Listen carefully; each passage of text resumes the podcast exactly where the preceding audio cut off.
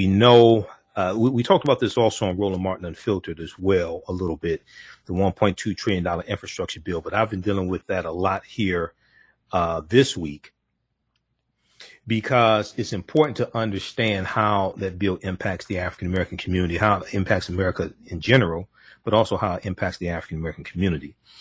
Um, James Clyburn was on um, Charles. Uh, he was on Charles Blow's show on the Black News Channel. He was on there. I think it was Thursday, and talking about the 1.2 trillion dollar infrastructure bill.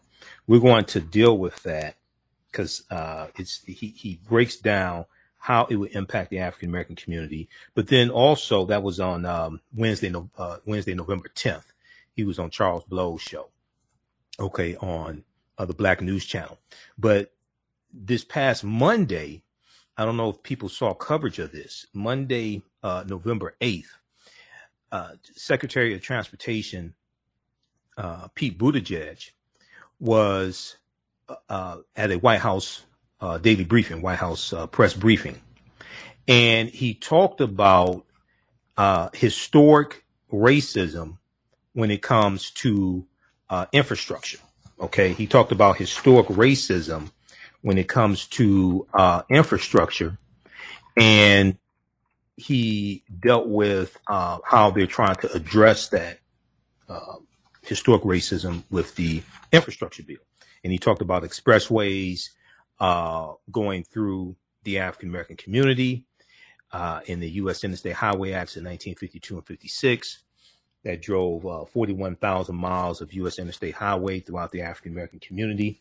But he also talked about um, in New York, and he talked uh, he he dealt with uh, infrastructure in New York and how overpasses in New York uh, were lowered. The height of overpasses uh, were lowered to restrict uh, buses carrying African American children and Puerto Rican children, um, uh, carrying them to the beach and things like this, so they couldn't pass through. And he talked about Robert Moses. Well, references Robert Moses. Robert Moses was a, a New York City official who set out to reshape how the city's residents moved and reshape the infrastructure uh, of the city of New York and uh, it, it's a it's a deep deep history here. So we're going to talk some about that also. Uh, I, I, talked about this earlier in the week. There's a good piece, uh, one from uh, Joy-Ann Reid's blog, and then also from Rachel Maddow's blog as well. But there uh, is numerous um, information dealing with a history of racism when it comes to uh, interstate highways coming from the Department of uh, Transportation. Now, Pete Buttigieg got backlash from Republicans like Senator Ted Cruz, line flying Ted Cruz, Cancun Ted Cruz, Geraldo Rivera, um, uh, Tucker Carlson, and things like this. A lot of idiots on the right who want who don't want to talk about racism and say things like, "Oh, well, that was back in the 1920s," okay, but they don't want to deal with the legacy of the racism when it comes to uh, transportation and it comes to highways. They don't want to have that conversation. All right, so we'll discuss that. Now, also, um, Plessy versus Ferguson, U.S. Supreme Court case, 1896. I teach about this in uh, the online class I teach on Saturdays from the Civil War to the Civil Rights Movement and Black Power, 1865 to 1966. Um, Plessy versus Ferguson, Homer Plessy, who was the plaintiff uh, in the in the uh, case that went all the way to the U.S. Supreme Court case, it was dealing with transportation. Um, he may get a pardon. Okay, he may get a posthumous pardon. All right. So we'll talk about that as well. And, and, it's a deep history behind this. The Louisiana board. So this case comes out of Louisiana. Louisiana board votes to pardon Homer Plessy, plaintiff in Plessy versus Ferguson U.S. Supreme Court case. And uh, it's 125 years after the U.S. Supreme Court decision that codified uh, the Jim Crow era. And uh, we'll we'll discuss this as well. Your uh, historian Yohuru Williams was on uh, Dr. Mark Lamont Hill's show on uh, the Black News Channel, Black News Tonight. He was on the show this past Wednesday. I think it was the 10th. And he talked about the legacy of Plessy versus Ferguson and gave some background history on this uh, Supreme Court case. So we'll talk about that also. All right.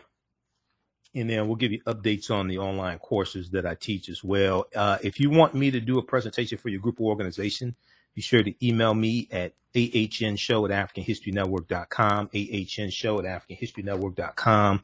Kwanzaa's coming up, Dr. King Day, African American History Month. If you want me to do a presentation either in person or virtually, email me now okay? Because somebody contacted me two weeks ago to speak for African American History Month. So uh, I already got my first uh, booking. Email me now, AHN show at AfricanHistoryNetwork.com so we can uh, start getting that solidified. All right. On the African History Network show, we focus on educating, empowering, and inspiring people of African descent throughout the diaspora and around the world because right now it's correct your own behavior. What you do for yourself, what you do to yourself, and what you allow other people to do to you and get away with is based upon what you think about yourself. What you think about yourself is based upon what you have been taught about yourself. What you've been taught about yourself is based upon everything you've read, heard, and seen about yourself. So when you control the radius of a man or woman's thoughts, you can control the circumference of his or her actions because the mind can't do or teach what it doesn't know. Now we deal with a number of different topics here on the African History Network show. We deal with current events, history, politics, education, economic empowerment, entrepreneurship, relationships, love, sex, health issues, and much, much more. Sign up for our email newsletter. Text the word Kemet, K-E-M-E-T, to 22828. To sign up for our email newsletter, text the word Kemet, K-E-M-E-T, to 22828 to sign up for our email newsletter. Also visit our website, AfricanHistoryNetwork.com, AfricanHistoryNetwork.com, and you sign up for our email newsletter there as well. All right. Uh, we have these new break times. I'm trying to get used to them here. I, I was on Charlene Mitchell's show uh, on Thursday, right here on 910 AM Superstation WFDF, and we talked about uh, the Mc, McMichael Bryan trial, uh, the trial of the three white men um, who are on trial for killing the Ahmaud Arbery and the killing of the Ahmaud Arbery. We talked about that and, and some other things. I'll be on Brenda Hill's show uh, Monday, November 15th. Her show's 9 p.m. to 11 p.m. Her show's on before me on Mondays. Um, I'll be on in the 10 p.m. hour. Okay, I'll be on in the 10 p.m. hour. So you can listen to that here on 910 a.m. Superstation WFDF. Okay, so a lot of people uh, have been talking about uh, the comments from uh, defense attorney Kevin Gough, and he's not helping his client at all, but he's trying to disrupt what's taking place. The facts are not on his side. He's trying to disrupt uh, what's taking place in the courtroom. He said, We don't want any more black pastors. We don't want any more black pastors. And this was after Reverend Al Sharpton was sit- sitting with the family of Ahmaud Arbery in the back of the courtroom, not making any disturbance. Um, we'll discuss this on the other side of the break. Listen to the African History Network show right here on 910 AM Superstation Future Radio. I'm Michael Imhotep. We'll be back in a few minutes. Kwanzaa is coming and the KwanzaaShop.com has all of your Kwanzaa needs. Order your Kwanzaa set today, which includes a kinara, candles, a mat, a cup, the African American flag, and a basket. Visit theKwanzaaShop.com, theKwanzaaShop.com. They have kinara sets, which include a candle holder, candles, a mat, and a cup. Kwanzaa is December 26th through January the 1st. Add the early bird discount code for 10% off your order placed before November 28th. Visit thekwanzaashop.com and place your order today. TheKwanzaaShop.com has all of your Kwanzaa needs to celebrate this African American Pan African holiday. TheKwanzaaShop.com.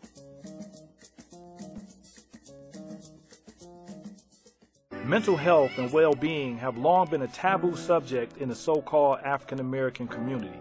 So I enlisted the help of mental health experts, thought leaders, and activists to help kill the ghost of Willie Lynch and heal from post traumatic slave syndrome.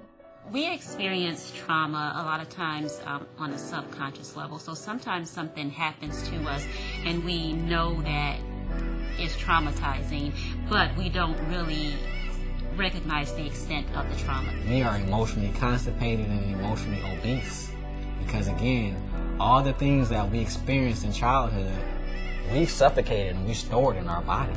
It's a time to kill and it's a time to heal. We've been haunted by the ghost of Willie Lynch and his doctrine of self refueling trauma for too long. It's time for Willie to die. Die, Willie. Stop Speed the Ghost LOXD block.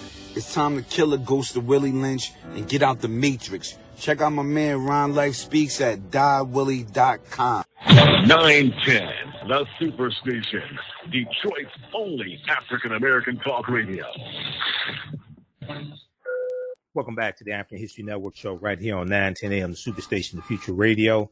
I'm your host, Brother Michael Imhotep. It is Sunday, November 14th, 2021, and we are live. Calling numbers 313 778 7600. 313 778 7600 is the calling number if you have a question or comment. Okay, so um, we're going to go here to clip one here in just a second, Jalen. Um, I was on Roland Martin Unfiltered on Friday, November 12th, and we discussed a number of topics. Uh, one of them was the, uh, we talked a little bit about um, day six in uh, dealing with the McMichael Bryan trial, day six dealing with the McMichael Bryan trial. Okay, now, once again, this is not the Ahmaud Arbery trial. Okay, Ahmaud Arbery is not on trial. It's Gregory McMichael, Travis McMichael, and William Bryant who are on trial. Okay, this is not the Ahmaud Arbery trial.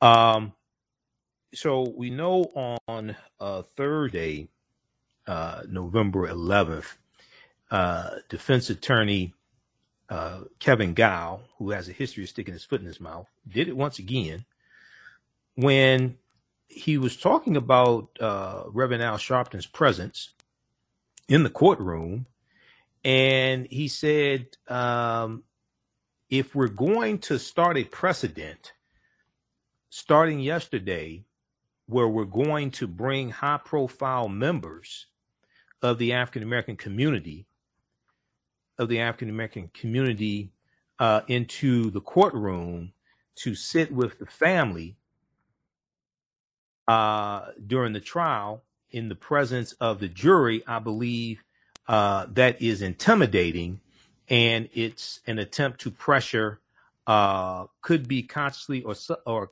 unconsciously, an attempt to pressure or influence the jury. Okay, an attempt to pressure or influence the jury. All right, now, one, uh, what he said was stupid, and a lot of people know that. Two is very bigoted, but once again, you're dealing with Georgia, and Georgia has the largest Confederacy mon- Confederate monument in the country. Okay, called Stone Mountain. So this is in Georgia, and uh, three, it, this is this may be one of the type of stunts that you pull when you know things are not going well for your client and you want to uh, disrupt the testimony that's taking place and disrupt uh, the trial. Uh, we talked about this on Roland Martin Unfiltered, and Roland spoke with Candace Kelly, legal analyst Candace Kelly, who you who you see on the Black News Channel, uh, and sometimes we're co-panelists on Roland Martin Unfiltered, but she is on the Black News Channel a lot, and I don't blame her because she gets paid by the Black News Channel, so I, I ain't mad at it at all. Uh, so we spoke with Candace Kelly. Uh, Roland spoke with Candace Kelly on Friday. Let's go to this clip, Jalen.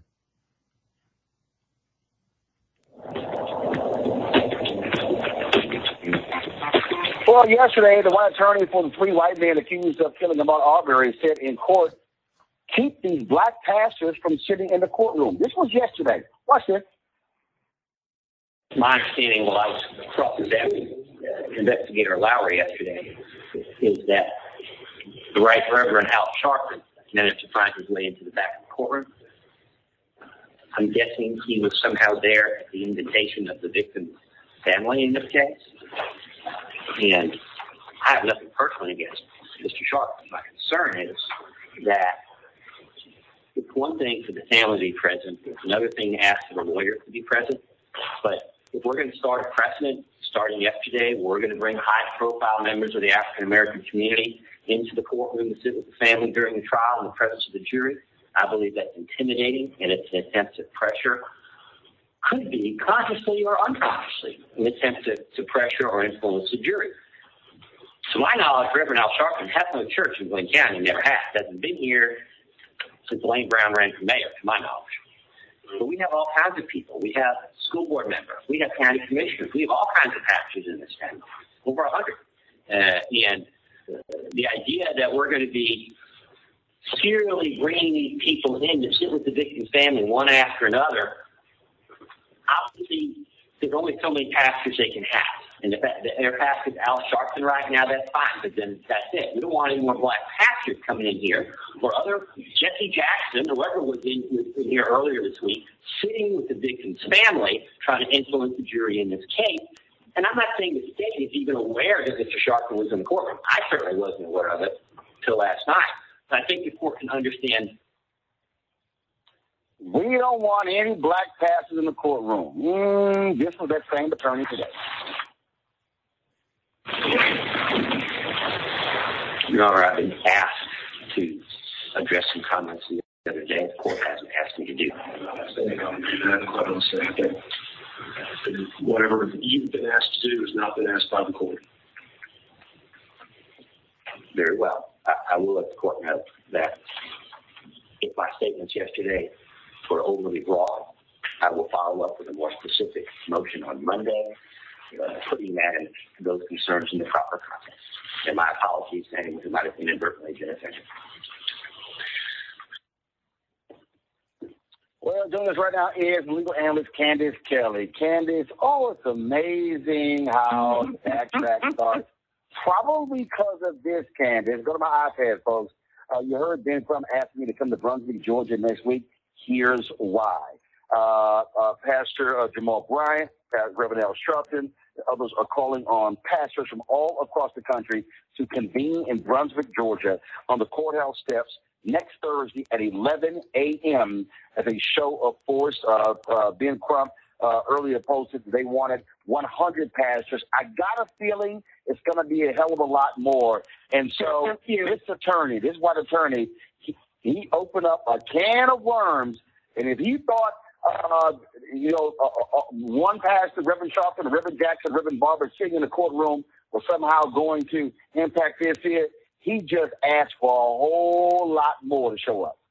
Listen, as soon as he began talking, you know that they were starting the carpooling plans and sessions and renting buses as soon as he said it. We knew that this was going to happen, and very well it should, because listen, when the Constitution says we the people, Roland, we the people, we are the ones who are supposed to be uh, checking the courts and, and holding public, public accountability, which is why we are allowed any in any courtroom, unless you're dealing with a juvenile or someone that's been raped, you can go to ticket court. You can go to court tomorrow. You can go to the Supreme Court. You can go to this court. There are reserved seats for reporters, the public, and people who want to sit with the family. That's where Reverend Al Sharpton was. He was an invited guest. He needs every right to do so. I don't know what type of motion he's going to be filing on Wednesday, so I get the answer that he wants you are allowed to go to court. You, I, anybody else. I mean, in this case, as far as you know, room allows, the court is public for for accountability in order to make sure that the justice system actually works, which is in question here. Let's let's not even go there quite yet, right? Yeah, Ken is absolutely racist. I mean, because here's the piece. Yesterday, we had uh, Barbara Arnwine on, and she said there have been white pastors, there have been rabbis and others who've been praying with the family. He specifically said, we do not want black pastors in the courtroom.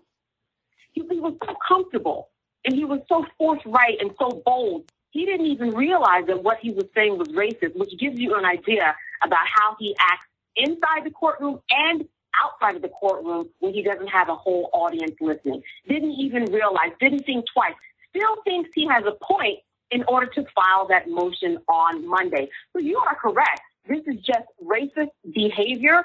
Um, we've seen this kind of all along in terms of this man and what he has said. Now he is offering an apology. Apology is not going to go that far. And if he wants to really make an apology, he should be out there 11 o'clock next week, Thursday, and address all of those creatures.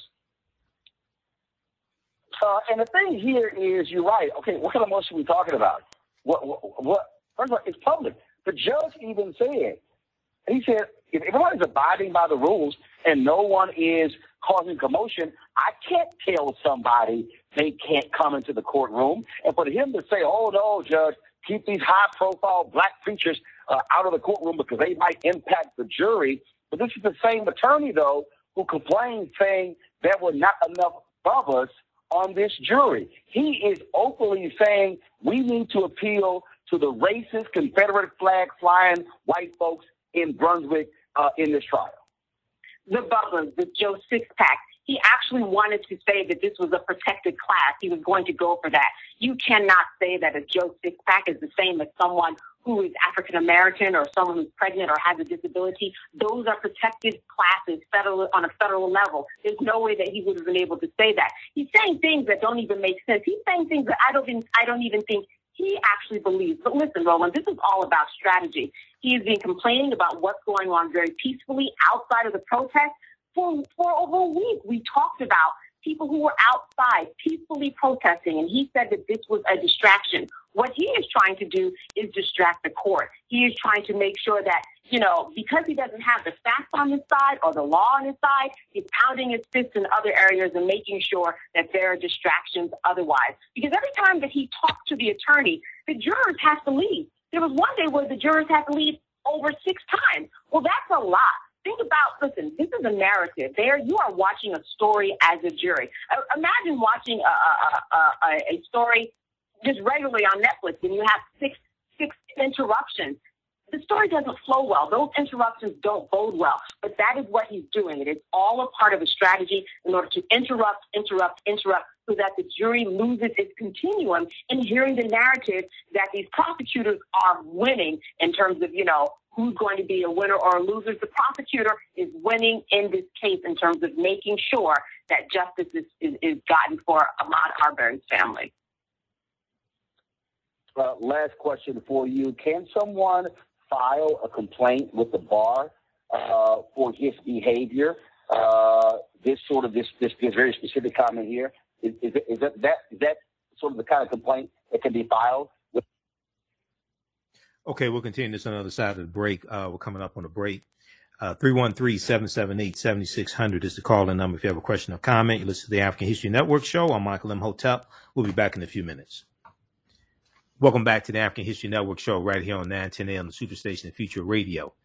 I'm your host, Brother Michael Imhotep. It is Sunday, November 14th, 2021, and we are live. Calling numbers 313-778-7600 313-778-7600 is the call-in number if you have a question or comment. Now, be sure to visit our website, AfricanHistoryNetwork.com, AfricanHistoryNetwork.com. Uh, you can register for the online courses I teach on Saturdays and Sundays. Saturdays, 12 noon to 2 p.m. Eastern Standard Time. It's um, from the Civil War to the Civil Rights Movement and Black Power, 1865 to 1968 from the Civil War to the Civil Rights Movement and Black Power, 1865 to 1968. And we deal with, uh, we start in history with the Louisiana Purchase of 1803, and we deal with history uh, leading up to the Civil War, and we deal with from 1865 through 1968. Civil War, uh, Reconstruction, 1865 to 1877, Jim Crow era.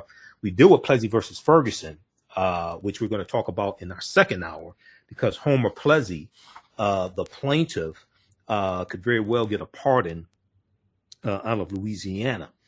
Um, Louisiana board votes to pardon Homer, uh, Homer Plessy of Plessy versus Ferguson, 1896 U.S. Supreme Court case, which legalized uh, Jim Crow segregation and reversed a lot of gains that African Americans were making during um, during Reconstruction, and then you, we see this reversal of gains after Reconstruction ends. We see about 1881. Uh, we're going to see that Tennessee is going to be the first uh, state to vote to segregate railroad passenger cars. They do this. Tennessee does this in 1881. Then uh, we see Tennessee is going to be followed by Florida in 1887, Mississippi 1888, Texas 1889, Louisiana 1890. Louisiana is where the case Plessy versus Ferguson originates out of. Okay, Louisiana 1890. We see uh, um, Alabama, Kentucky, Arkansas, and Georgia in 1891. South Carolina 1898, North Carolina 1899, Virginia 1900, Maryland 1904, and Oakland, um, oh, not Oakland, Oklahoma 1907. Oklahoma comes into the Union um, in 1907, becomes a state in the Union in 1907. They're going to quickly institute segregation laws and segregation and public accommodations and transportation. And because of uh, what, because of the segregation laws in um, 1907 in Oklahoma. This is why Bass Reeves, the legendary lawman that you see uh, also depicted in The Harder They Fall, uh, the Netflix uh, Western, the fictionalized, uh, fictionalized Western, uh, African American Western on Netflix, The Harder They Fall, uh, even though it deals with real life people, real life African American cowboys, things like this, the storyline is fictionalized. Well, Bass Reeves, the legendary lawman that arrested about 3,000 uh, outlaws, he had to uh, retire uh, because of segregation after Oklahoma becomes a state in the Union. Okay. So we'll talk some about uh, Homer Plessy and Plessy versus Ferguson uh, in the second hour of the show. All right. So right before the break, we were talking about uh, the McMichael Bryan trial, day six in the McMichael Bryan trial. And uh, we talked about comments from defense attorney Kevin Gough, who's the defense attorney for William Bryan. Comments that uh, he made on uh, the defense attorney uh, Kevin Gough made on Thursday. Okay. And he apologizes on Friday for saying we don't want any more black pastors uh, coming to court sitting with the Arbery family. Now, he mentioned Reverend Jesse Jackson. Okay, well, Reverend Jesse Jackson wasn't there. Actually, who was there was Reverend William Barber III. Okay, Reverend William Barber III was actually actually came to court, and he didn't know the difference between Reverend William Barber III and Jesse Jackson. I know they're both light skinned uh, African American men with wavy hair, but he didn't know the difference between the two. Okay, so he just threw out Reverend Jackson's name. All right, I, I want to go back to this clip here. This is from Roland Martin Unfiltered Friday, November 12th, when I was a panelist on Roland Martin Unfiltered. And Roland is speaking with uh, legal analyst Candace Kelly, who you see on the Black News channel almost every day. Candace is doing a great job there. And sometimes we're co panelists on Roland Martin Unfiltered. Let's go back to uh, the clip, Jalen. Question for you Can someone file a complaint with the bar uh, for his behavior? Uh, this sort of this, this, this very specific comment here is, is, is that, that is that sort of the kind of complaint that can be filed with the Georgia Bar Association? Well, it, it, it, can be filed. I mean, listen, there were even people who were on his team that put their heads in their hands. Like, what is this man doing? It can be filed. It interrupted the court. Um, it interrupted the process, and it actually didn't make sense. It was racist on its face. There, you, you, there are people and there are attorneys who are looking at this, who sit in important positions, and they're questioning whether or not this man should actually keep his license. I'm surprised that he wasn't fined by the court in some way, that there wasn't some type of contempt of court, because this just didn't make sense. But on the other hand, you also don't want judges kind of getting involved in the process because this is a judge that runs a very, very tight and clean court, so to speak. And he just doesn't want to be a part of the fray. I'm surprised he wasn't admonished or chastised, but he just didn't want to go there. But I have a feeling that somebody is watching out there in the Bar Association in Georgia, and they're wondering, what can we do about this man? Because this isn't justice. This is just biased behavior. This is strategy. This is the jury can't do their job. Well, all right, then. Uh, Candace Kelly joining us from South Orange, New Jersey. We appreciate it. Thanks a lot. All right, Ron. Good to see you. Okay. and that's Judge Walmsley who's presiding over that case um, out of Brunswick, Georgia. Okay, so that was from Roland Martin Unfiltered. Uh, we'll share another segment on tomorrow's show uh, from Roland Martin Unfiltered, and you, you get to uh, hear me because we dealt we dealt with a number of different topics. So Friday, Friday morning, I was up early. I think Friday morning.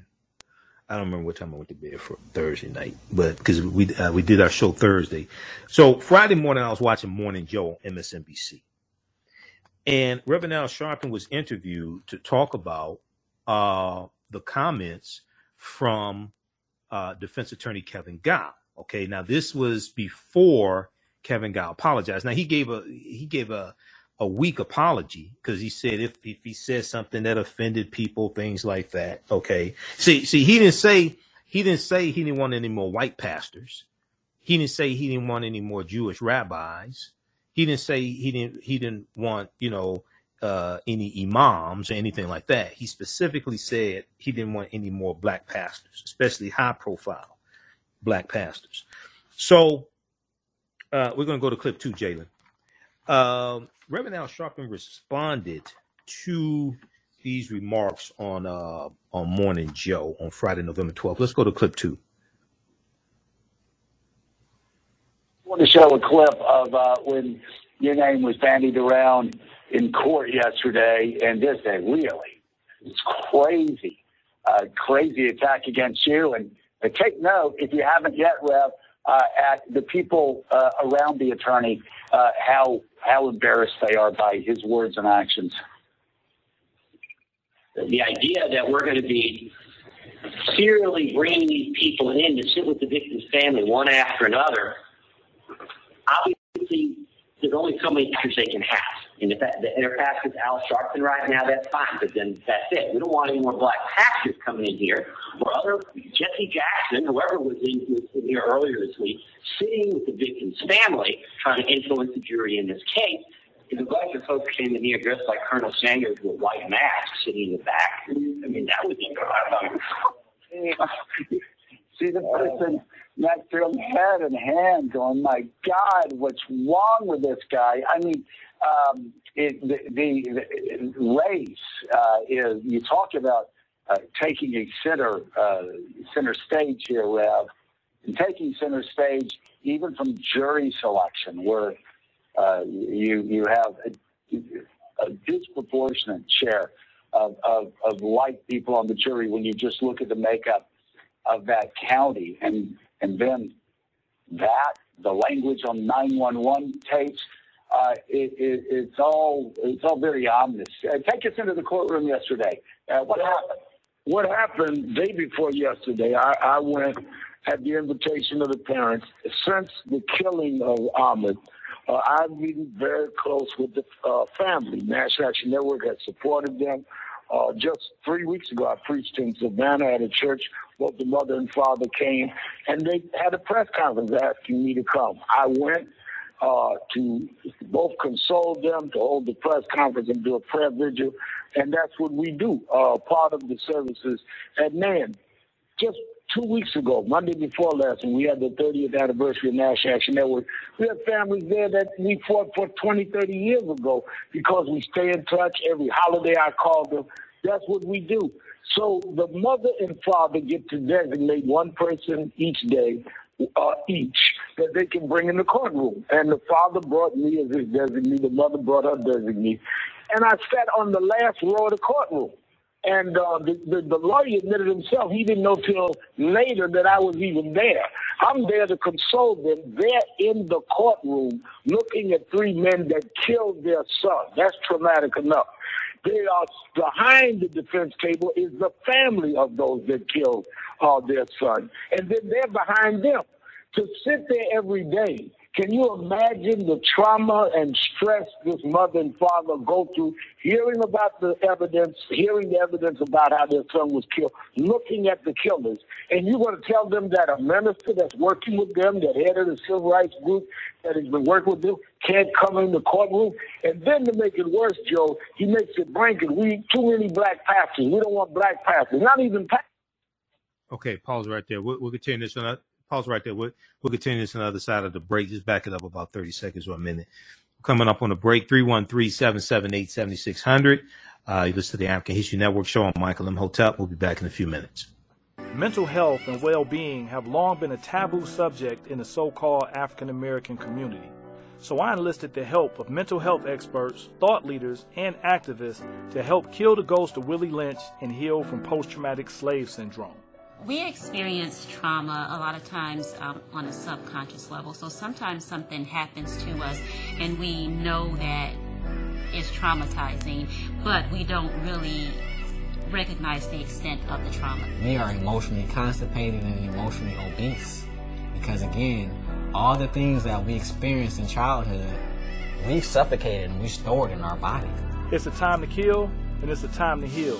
We've been haunted by the ghost of Willie Lynch and his doctrine of self-refueling trauma for too long.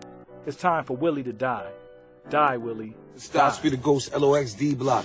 It's time to kill the ghost of Willie Lynch and get out the matrix. Check out my man Ron Life Speaks at diewillie.com. Black on Purpose Television Network. Yes, Black on Purpose Television Network. All black, all positive, all the time. The largest black owned streaming television network in the world. Bringing our people together worldwide. Controlling our messages, our story, our way. Black TV the way it should be.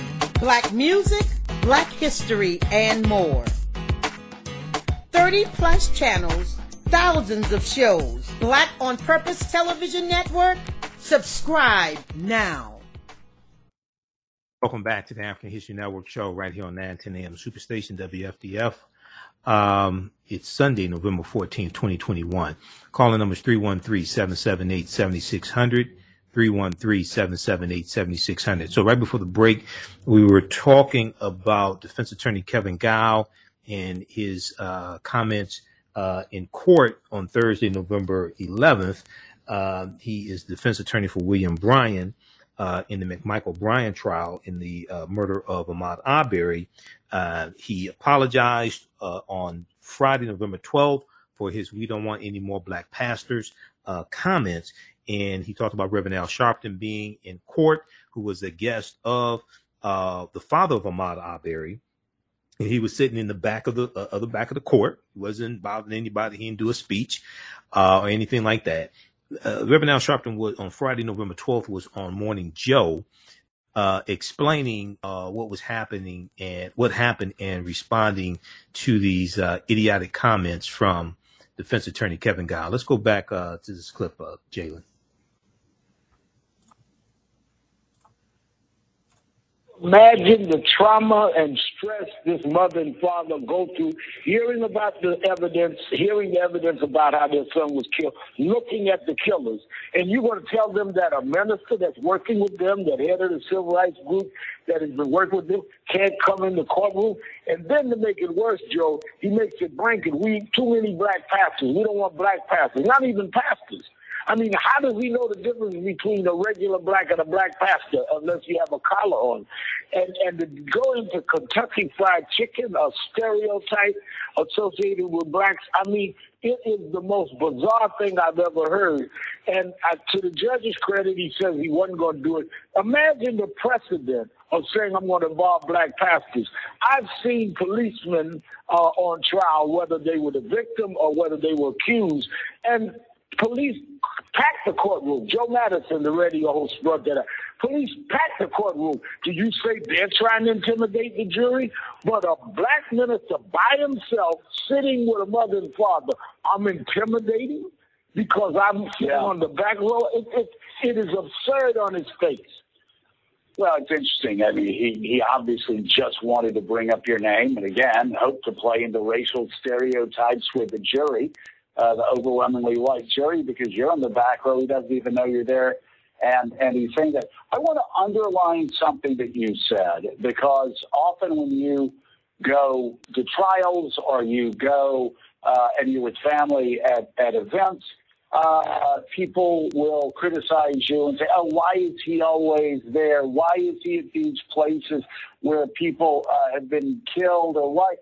Well, I know you. I know you start every day. Uh, you get on the phone uh, after you're off this show. You get on the phone. You call ten people every day. People whose kids are in trouble or people who are in trouble themselves.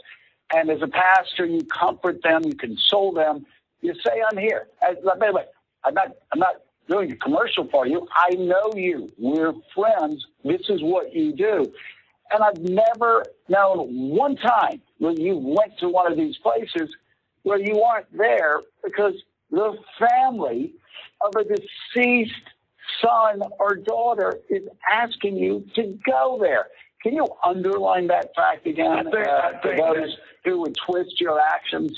I think it's very important that we do not go into any cases at all. We be a National Action Network and me personally, that we're not asked to come. Most of these cases, 90%, we never heard of the case until the family calls us. I never heard of Arbery.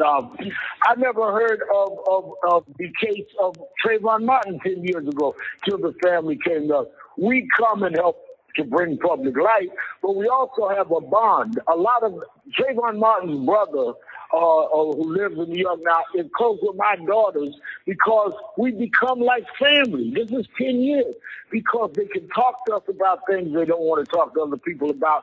That's what ministers do. I'm a minister and an activist. My ministry is my activism. I take this very serious because that could be my kid. Ahmaud could have been my son, and I'm not going to in any way not be there for his parents because that could be me sitting in the courtroom about one of my daughters. Okay. All right. Thanks, Jaden. Okay. So that was from Morning Joe. That was an excerpt of um, the interview from Morning Joe on Friday, November 12th. So, so the first attorney, Kevin Guile, then goes and starts talking about Colonel Sanders, right? Okay. So it's like, okay, you got to be like 70, 60, 70 years old because like most people don't, who go to Kentucky Fried Chicken don't talk about Colonel Sanders. Colonel Sanders used to be, or somebody portraying Colonel Sanders used to be in KFC commercials, you know, years ago. But it's, and I, I think in the last few years they've had somebody that's that's not the real Colonel Sanders. Colonel Sanders died years ago, but it's like okay, you reference Colonel Sanders and white gloves. It's it's just crazy. But once again, this is Georgia, okay? Georgia has one of the largest Confederate monuments in the country. Georgia, and and it, it, the the whole case is really strange. The reason why is now we talked about this here before on the show, and pretty much each day we've been dealing with we've been dealing with the story, we've been dealing with the trial. Um, so the for instance the citizens arrest law that the defense is citing, even though uh, n- none of the three defendants said citizens citizens arrest when they were chasing Ahmaud Arbery for five minutes. They didn't say citizens arrest. And when the, pre- the police arrived on the scene, they didn't tell the police they were trying to effectuate a citizen's arrest. But let's just okay, let's just go with what you made up after the fact, allegedly. The citizens arrest law that they're citing dates back to 1863 when when Georgia was part of the Confederacy. So this is this is a this is a, a law uh, during slavery. Okay, when Georgia was part of the Confederacy, Georgia had separated from the U.S. to become part of the Confederacy to maintain slavery. They took up arms against the Union, committed treason based upon Article 3, Section 3 of the U.S. Constitution. If we look at this article from fastcompany.com that came out July 2020 that gives background historical information on the citizens arrest law, we know the law was repealed um, in May 2021 in Georgia, but the law was established in 1863 to allow white people to be able to capture slaves fleeing to join the Union Army during the Civil War. Okay, so they were running away from running away from Georgia plantations, running behind Union lines, and this law was created to target fugitive runaway slaves. in 1863. And this is what they chose to claim as their defense. And they chased Ahmaud Arbery down like a runaway slave. Then we about to go to clip three, uh, Jalen. We're going to clip three from NBC Nightly News. Then in court on Thursday, November 11th, right? You have uh, Larry English Jr. testimony that he gave uh, back in September. Uh, Larry English Jr. is the homeowner whose house uh, Ahmaud would, would go into, okay? And we'll, we'll play this on the other side of the break. You got to hear this. You got to, you ain't gonna believe this because I'm sitting there day after day looking at this, and I'm like, what year do these people live in? What year do these people live in down in Brunswick, Georgia, in the in the Glynn County, Georgia area? Listen to the African History Network show on Michael Imhotep. We'll be back in a few minutes. Mental health and well being have long been a taboo subject in the so called African American community. So I enlisted the help of mental health experts, thought leaders, and activists to help kill the ghost of Willie Lynch and heal from post traumatic slave syndrome. We experience trauma a lot of times um, on a subconscious level. So sometimes something happens to us and we know that it's traumatizing, but we don't really recognize the extent of the trauma. We are emotionally constipated and emotionally obese because, again, all the things that we experienced in childhood, we've suffocated and we stored in our bodies. It's a time to kill and it's a time to heal. We've been haunted by the ghost of Willie Lynch and his doctrine of self refueling trauma for too long. It's time for Willie to die. Die, Willie. Stop be the Ghost LOXD block. It's time to kill the ghost of Willie Lynch and get out the matrix. Check out my man Ron Life Speaks at diewillie.com. Kwanzaa is coming and the KwanzaaShop.com has all of your Kwanzaa needs. Order your Kwanzaa set today, which includes a Kinara, candles, a mat, a cup, the African American flag, and a basket. Visit the KwanzaaShop.com, the KwanzaaShop.com.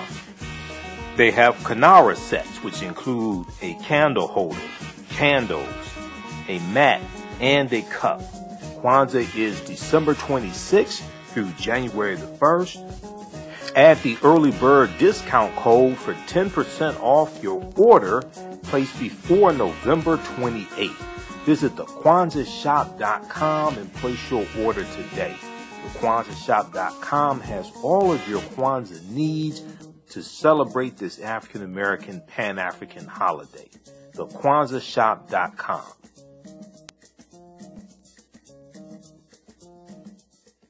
Welcome back to the African History Network show. I'm your host, Brother Michael Imhotep. It's Sunday, November 14th, 2021. Okay, uh, so right before the break, I was talking about uh, some of the history behind the citizens arrest law in Georgia that three defendants are using as the pretext to effectuate a citizen's arrest on Ahmaud Arbery, even though they didn't tell Ahmaud he was under citizen's arrest. They basically created this after the fact because they didn't tell the, the, the, the police who arrived on the scene have testified in court and they testified that they the guys didn't tell them that they were effectuating a citizen's arrest and they're reading from a transcript of uh, the uh, body camera footage that recorded interactions with Gregory, Gregory McMichael, Travis McMichael, and William Bryan. But as we were talking about right before the break, this citizen's arrest law dates back to 1863 during the Civil War. And Georgia has seceded from the Union. We know uh, the first state to secede from the Union was uh, South Carolina, December 20th, uh, 1860. Civil War starts April 12, 1861, with the attack on Fort Sumter in, in uh, South Carolina. And this law was created to, this law was established to allow white people to uh, be able to capture uh, uh, runaway slaves fleeing from uh, plantations in Georgia and joining Union troops. Okay, it was targeting fugitive runaway slaves. Read this article here from FastCompany.com: The troubling history of citizens' arrests from slave patrols to Ahmaud Arbery to ICE. This is from uh, July of 2020. Okay, and then we're about to go to clip three, Jalen. Then in court on Thursday, November 11th, okay, which was day five of testimony in the trial. Um, Larry English, who owned the home on Satilla Drive, where uh, that was under construction for over a year, had no doors, no windows, did not have a sign saying uh, uh, no trespassing. He testified, um, he gave testimony uh, a few months ago, okay? And they played this testimony in court, all right? Um, and he called, Larry English called authorities back on November 17th, 2019, when he saw a white couple entering his property, telling, uh, and then he, uh, uh, he also called back in October 2019. He made a call to authorities to establish, uh, to report an individual on his property. Here's what happened. Here's how he described that individual in October 2019 when he called the police. Let's go to clip three, Jalen.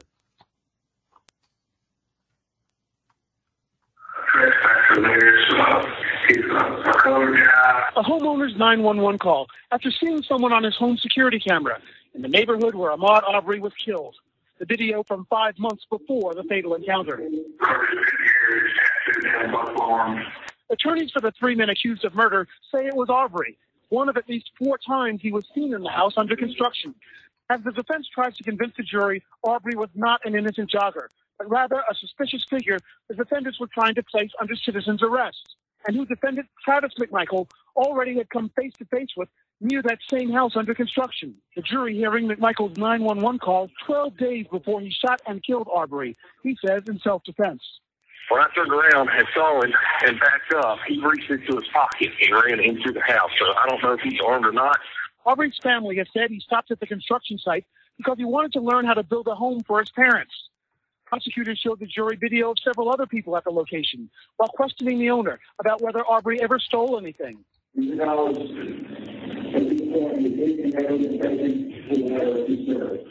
Prosecutors say the defendants had no reason to chase Arbery on the day in question, while asking a police officer to read part of one of the defendants' first interviews. What does Greg McMichael say on lines three through six? He was trapped like a rat. Testimony expected to continue with more police officers quoting their interrogations of the defendants as prosecutors try to use their own words to convict them. Okay, so Jalen, just uh, cue that back up from the beginning because I don't think people heard how Larry English Jr. Uh, described uh, the person who he saw on camera. Okay, now read the article from CNN. Uh, this is from November twelfth, uh, twenty twenty one. Was it was from uh, November eleventh, twenty twenty one, Thursday, updated Friday, November twelfth, uh, twenty twenty one. Uh, the name of this article here, and they got these ads playing on uh, CNN's page. Uh, homeowner who called uh, 911. Homeowner who called 911. Homeowner who called 911 about uh, people at site in months before Arbery's killing testified he did not ask the McMichaels to secure his property. Okay, I think that's the uh, right. Yeah, that's the, that's that article. And so uh, Larry English Jr. Uh, described an African American person he saw uh, on a security camera as a colored guy. He described him as a. I'm sitting. I'm sitting there watching this stuff. and I'm like, okay, so you know it can't get worse than. I mean, so you get three white men chasing Ahmaud down, and at least two of them have guns. They chase him down like a runaway slave. They they, they they're using a 1863 Civil War era citizens arrest law that was used to target fugitive runaway slaves. While uh, Georgia was part of the Confederacy because they separated from the Union and took up arms to maintain slavery. And uh, then you have um, it was also on Thursday that you had Kevin Gough say we don't stand up in court and say we don't want any more black pastors. Now the the the uh, jury had uh, had had uh, been asked to step out for him to make that motion. But Larry English said he installed cameras around the home uh, that he was able to monitor, so that he was able to monitor uh, using an app on his phone. In late April, in late October 2019, late October 2019, Larry English made a call to authorities to report an individual on his property whom he described, quote, as a colored guy, got real curly looking hair, end quote, with tattoos, who was just, quote, pondering around, end quote, and asked for a deputy to go to the property. Let's go back to clip three. I, I want the people to hear this again. Let's go to clip three, Jalen.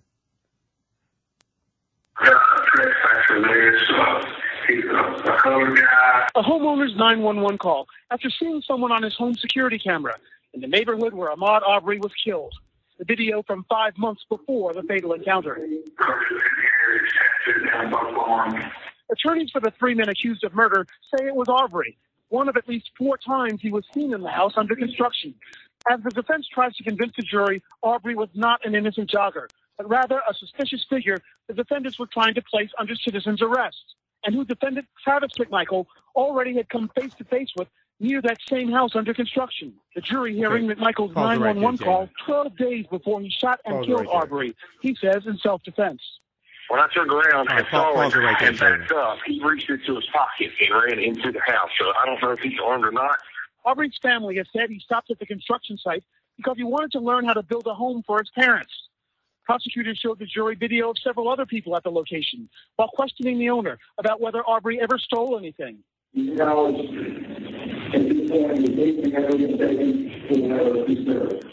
Prosecutors say the defendants had no reason to chase Arbery on the day in question, while asking the police officer to read part of one of the defendants' first interviews.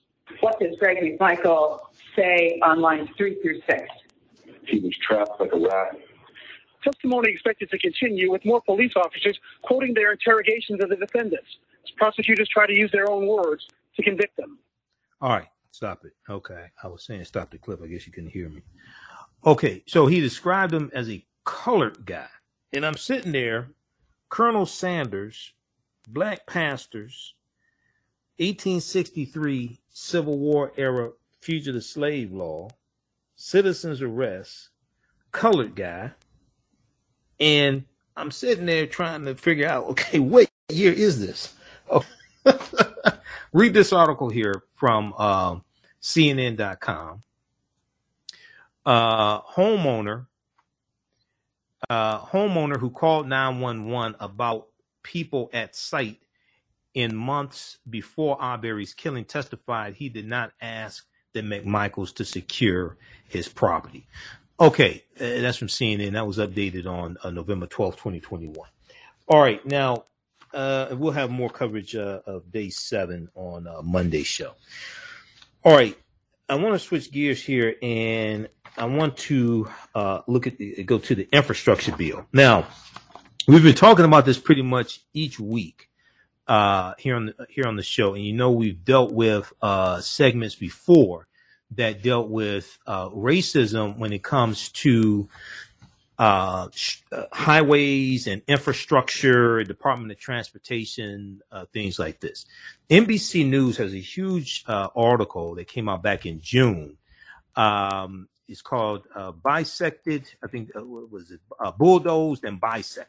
Bulldozed and bisected. Okay, and this is another piece of evidence that deals with the uh, history of racism when it comes to infrastructure.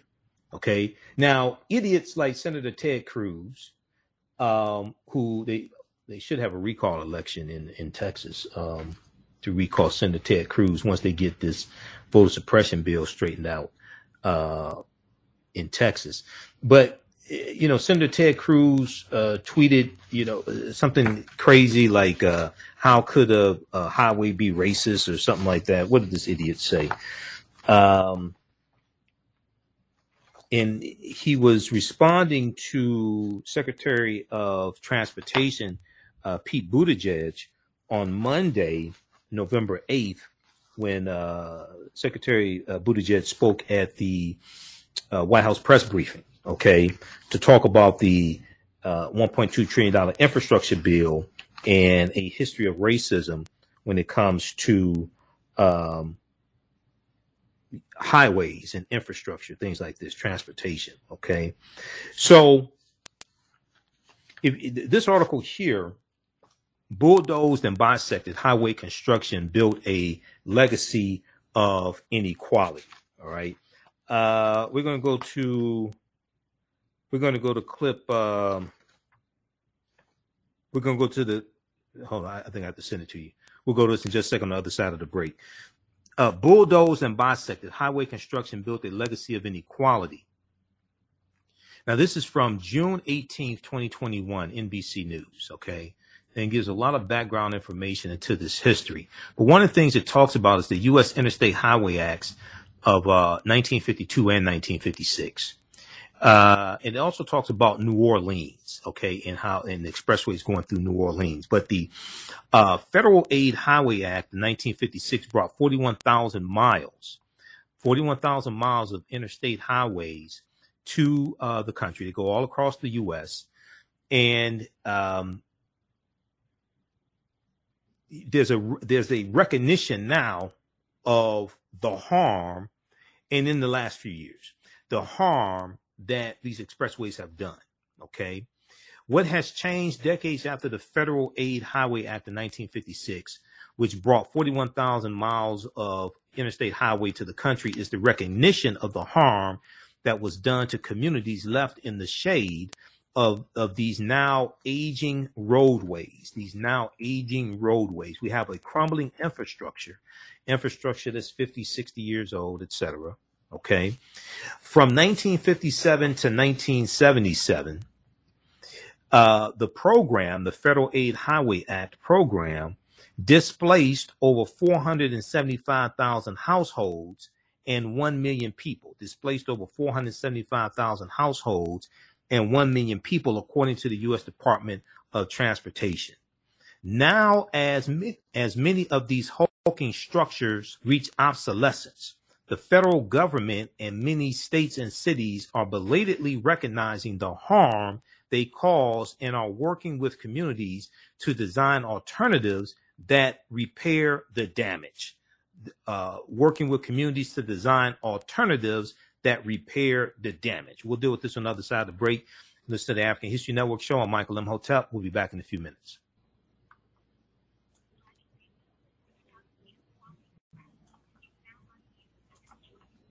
Stand by. Stand by.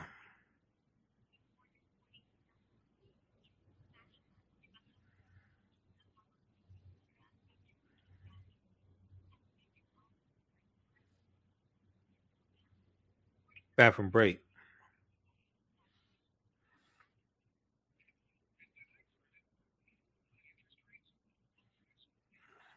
Hi, I'm Joel Wilson, President and CEO of JCW Computer Consulting LLC, a technology implementation firm with over 20 years of satisfying customers. We offer a full spectrum of industry top tier branded services. We are an authorized partner or reseller for Lenovo, Zoom, T-Mobile, Microsoft 365 and Surface tablets, Google Workspace, Acer, Asus, Samsung, PCmatic security software, and many more. Our online store features laptops, Chromebooks, computers, printers, accessories, and software. Businesses, take advantage of our free one-hour Zoom tech consultation and know we offer top nationwide high-speed internet service providers, voice over IP, and cellular phone services. Home users, don't miss our current in-stock Chromebook inventory. Please visit us at jcwcc.com or call 215-879-6701.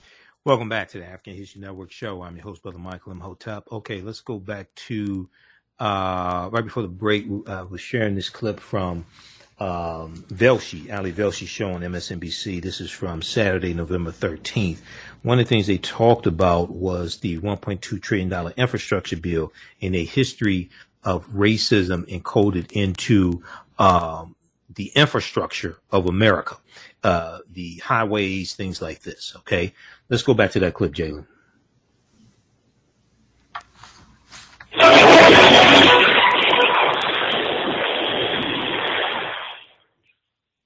Welcome back. Let's continue this conversation about racism and infrastructure.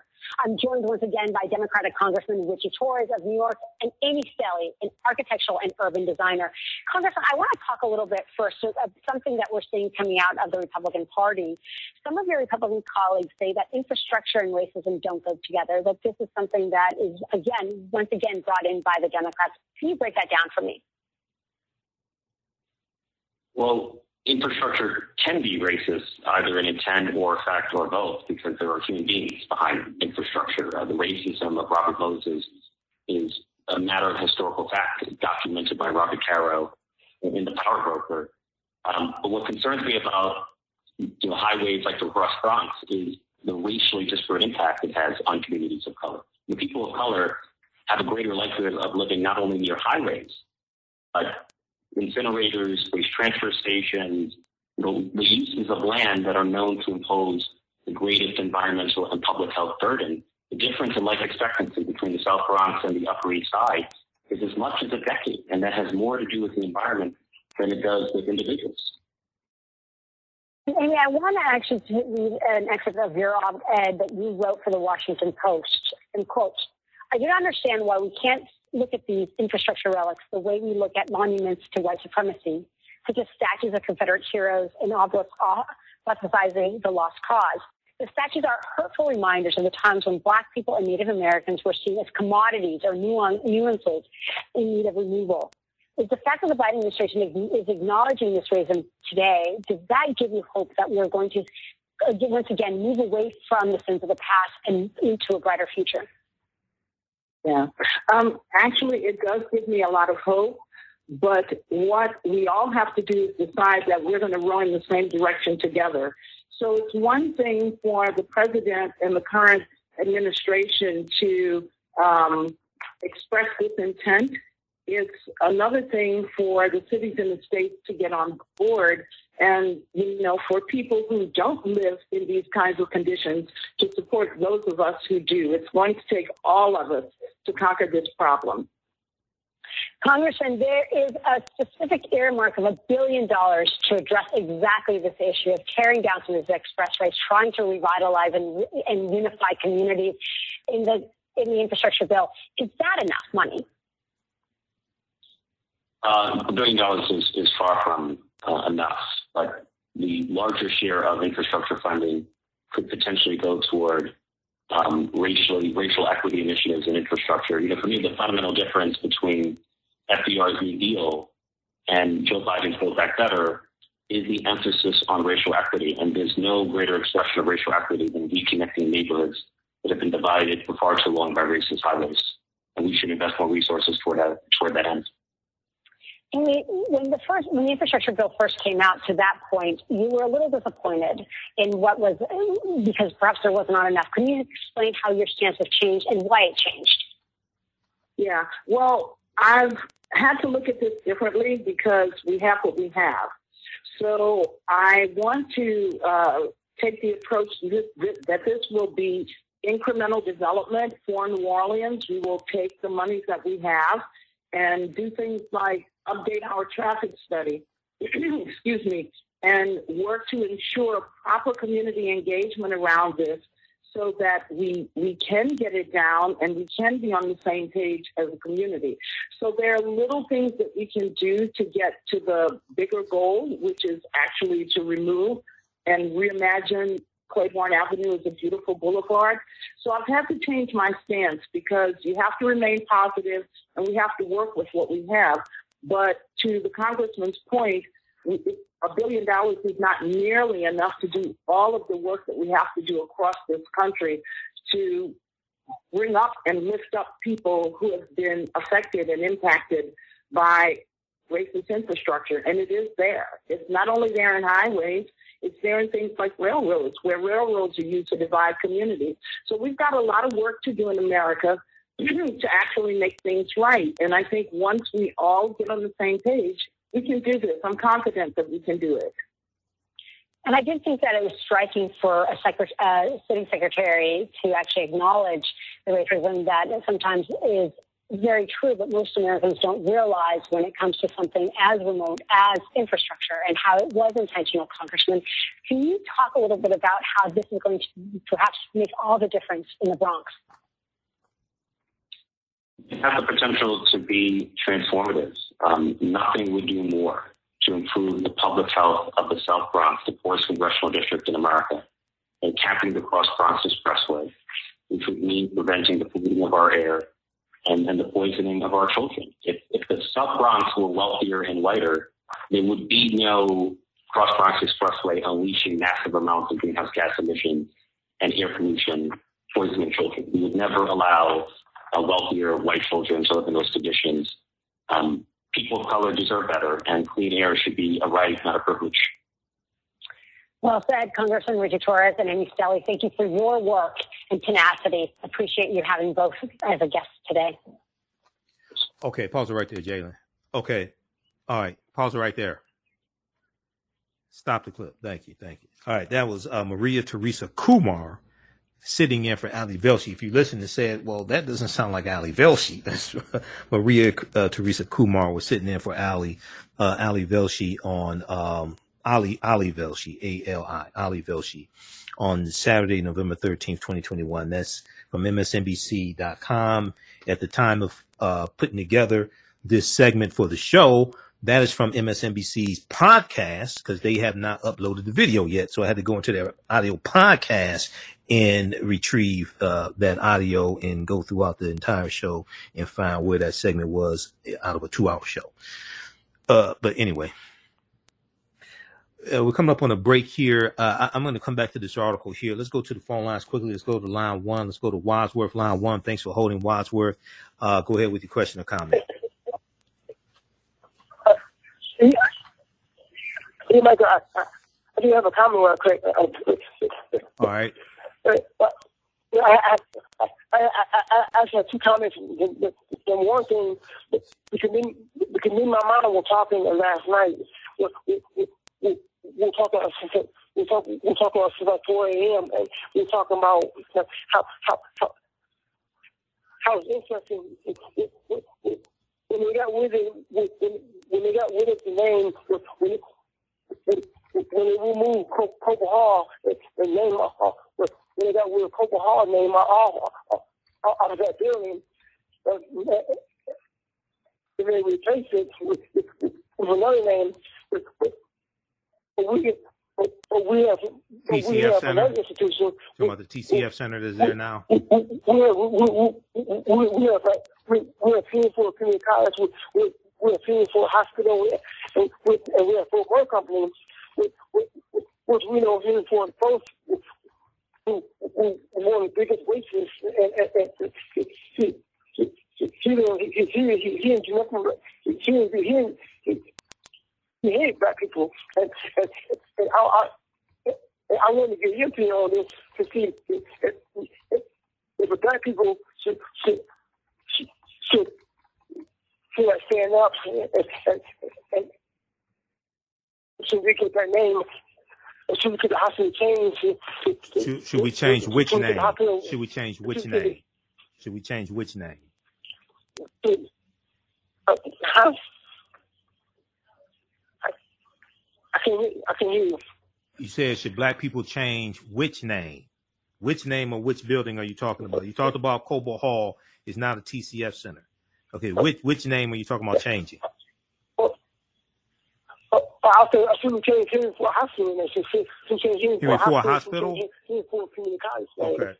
All right. Henry Ford Community College, Henry Ford Hospital. It's up it's up to the people in charge of the hospital. It's up to the it's up to the people in charge of the hospital if they want to change it from Henry Ford Hospital. You have to look and see who's in control of Henry Ford Hospital, who's in control of Henry Ford College, and see if they want to if, if they want to change that name. Okay.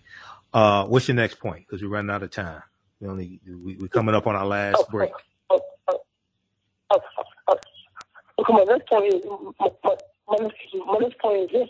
My next point is that that that that, that, that, that, that, that I, I want I, I want to get your opinion on it. What, what, what you what do you say about and what would it take for, for, for, for us that for, for us that for us black for us black for us as a black community Right. for, for, for, for, for to get things done for ourselves and for, for, instead of instead of until they have until they have us being sit back in the sidelines. What, would it take for us to that, we can say that we can be up front, that, that, that, that we can achieve our goals, and not and not be not be like a follower. Okay. All right. Thank, all right. All right. What what, is, what does it take? First, it takes uh, a plan. Secondly, it takes execution of the plan, understanding politics, understanding politics, how to get uh, laws passed. Uh, it understands leveraging our economics to enforce our politics. Okay. It uh, understands a number it, it, a number of different things take place. Some people will start at different points. Some people will start running for school board positions. Other people will start with economic empowerment, starting businesses. Other people will start with getting involved in politics. They may sit, they may be, become part of the charter commission. They may run for elected office when it comes to city council. So you can start where you are. You don't have to wait until sometime in the future. You can start where you are and unite with like-minded people to, to get things accomplished. Okay. All right. Thanks for your call, Wadsworth. Call back tomorrow night. Uh, we're coming up on our last break. Uh, you listen to the African History Network show. I'm Michael Imhotep. We'll be back in a few minutes. Gain knowledge in minutes from insightful summaries of progressive and socially conscious books. Blacklisted gives you access to curated content that'll satisfy your curiosity to learn and understand different perspectives. Empower yourself through inspirational and actionable ideas. It's easy to read or listen to on the go. Blacklisted. Empower yourself. Start your free trial today. Welcome back to the African History Network show. I'm your host, Brother Michael Imhotep. It is Sunday, November 14th, 2021. Okay, um, we're going to go to Jalen. We're going to go to the last clip uh, dealing with Homer Plessy, recommended for pardon from the Black News Channel. That is, um, I think that's clip number seven. We're going to go to that here in just a second. Okay. All right. So uh, the the interview with uh, Representative James Clyburn on Prime with Charles Blow, we played that a couple days ago on the show. Okay. And that's dealing with the infrastructure bill. It's a very interesting interview, but we don't have time for it again tonight. So we'll, we'll play that on our Monday show. You know, we're here Monday through Friday, 11 p.m. to midnight. Yeah, clip number seven, Jalen. Uh, we're here Monday through Friday. Uh, I'm not sorry, not clip number seven. It is, uh, clip number eight. It'll be clip number eight. Did I send that to you? Doing Plessy versus Ferguson. Take a look here. Uh, we're going to go to that. We don't have time. Okay, we don't have time for the um, uh, James Clyburn clip. Let me send this to you right quick. Everybody, read this article here from uh, Yahoo News. Buttigieg responds to Ted Cruz on racism in highway design because Ted Cruz picked a fight this week with Big Bird, okay, over vaccinations, and then and then Ted Cruz picked a fight with Secretary Buttigieg for telling the truth about racism, historic racism in uh, infrastructure. All right, so um, you know it's, it's not bad enough that Ted Cruz defends insurrectionists, but he has to um, also pick a fight with imaginary uh, characters, uh, puppets uh, from Sesame Street, and then also he he um, wants to downplay the severity of racism when it comes to uh, infrastructure. Okay, I just sent it to you, Jalen. We'll go, we'll go to that clip. Um, it, quickly here, if we look at this uh, excerpt from this article, it says the tendency to build highways in neighborhoods with lower incomes or high propor- or higher proportions of people of color, sometimes acting as de facto de facto racial boundaries, is well established And it is one reason that pollution and illnesses such as asthma are more prevalent in those areas. All right. And then uh, it has the clipping here. Okay. Some conservative pundits and politicians, including former Arkansas Governor Mike Huckabee, who's a Republican, uh, reacted with incredulity to Secretary Buttigieg's comments. Uh, Mike Huckabee, whose, da- whose daughter is Sarah Huckabee Sanders, one of the biggest liars in the Trump administration. Um, uh, he should be very proud of his daughter. Uh, quote, is this guy serious? Uh, Huckabee said. Um, this is what happens when ignorance of facts joins with phony enthusiasm. No, this is what happens when you don't want to uh, call out white supremacy and racism and be honest, uh, Governor Huckabee. But looking at your daughter, uh, I see why you don't want to be honest. Uh, then you had um, Senator Ted Cruz, lion flying Ted Cruz, uh, between picking fights with um, uh, Big Bird. Ted Cruz tweeted, "The roads are racist." We must get rid of roads. The roads are racist. No, the racists are racist, Ted Cruz. the roads are racist. We must get rid of roads. Okay. Uh, this was in, sp- in response to uh, Joe Concha, uh, his tweet, April Ryan to Pete Buttigieg, quote, Secretary Mayor Pete, uh, Labs, can you give us the construct on how you would deconstruct the racism that was built into the roadways, end quote. So you have a lot of people a lot of Republicans who either want to say, oh, well, that was in the 1920s. That was a long time ago. That was in the 1920s, uh, like with Robert Moses and, and things like this in New York. They don't want to deal with the harm that the, the that these infrastructures are causing right now, the pollution that comes along with them, and they don't want to really talk about how do we deal with this because they don't want to acknowledge that the problem exists in the first place. So read this article here. We'll talk about some more of this this week. Okay. Now, on um, um, Dr. Marc Lamont Hill show, okay, they talked about the uh, Plessy versus Ferguson, okay, 19, uh, 1896 U.S. Supreme Court case. And the, the Louisiana board that is looking to give a pardon, a posthumous pardon to Homer Plessy, who was the plaintiff uh, in this 1896 U.S. Supreme Court case. Let's go to uh, clip number eight, Jalen. Welcome back to Black News Tonight. Louisiana State Board of Pardons earlier today unanimously decided to clear Homer Plessy's record of a 130 year old conviction. His name might not immediately ring a bell until, of course, one mentions the Supreme Court case of Plessy versus Ferguson. Six decades before Rosa Parks was arrested in Alabama, Homer Plessy had already violated the Separate Car Act by taking a seat on a white only train car in New Orleans. He was later found guilty and fined $25.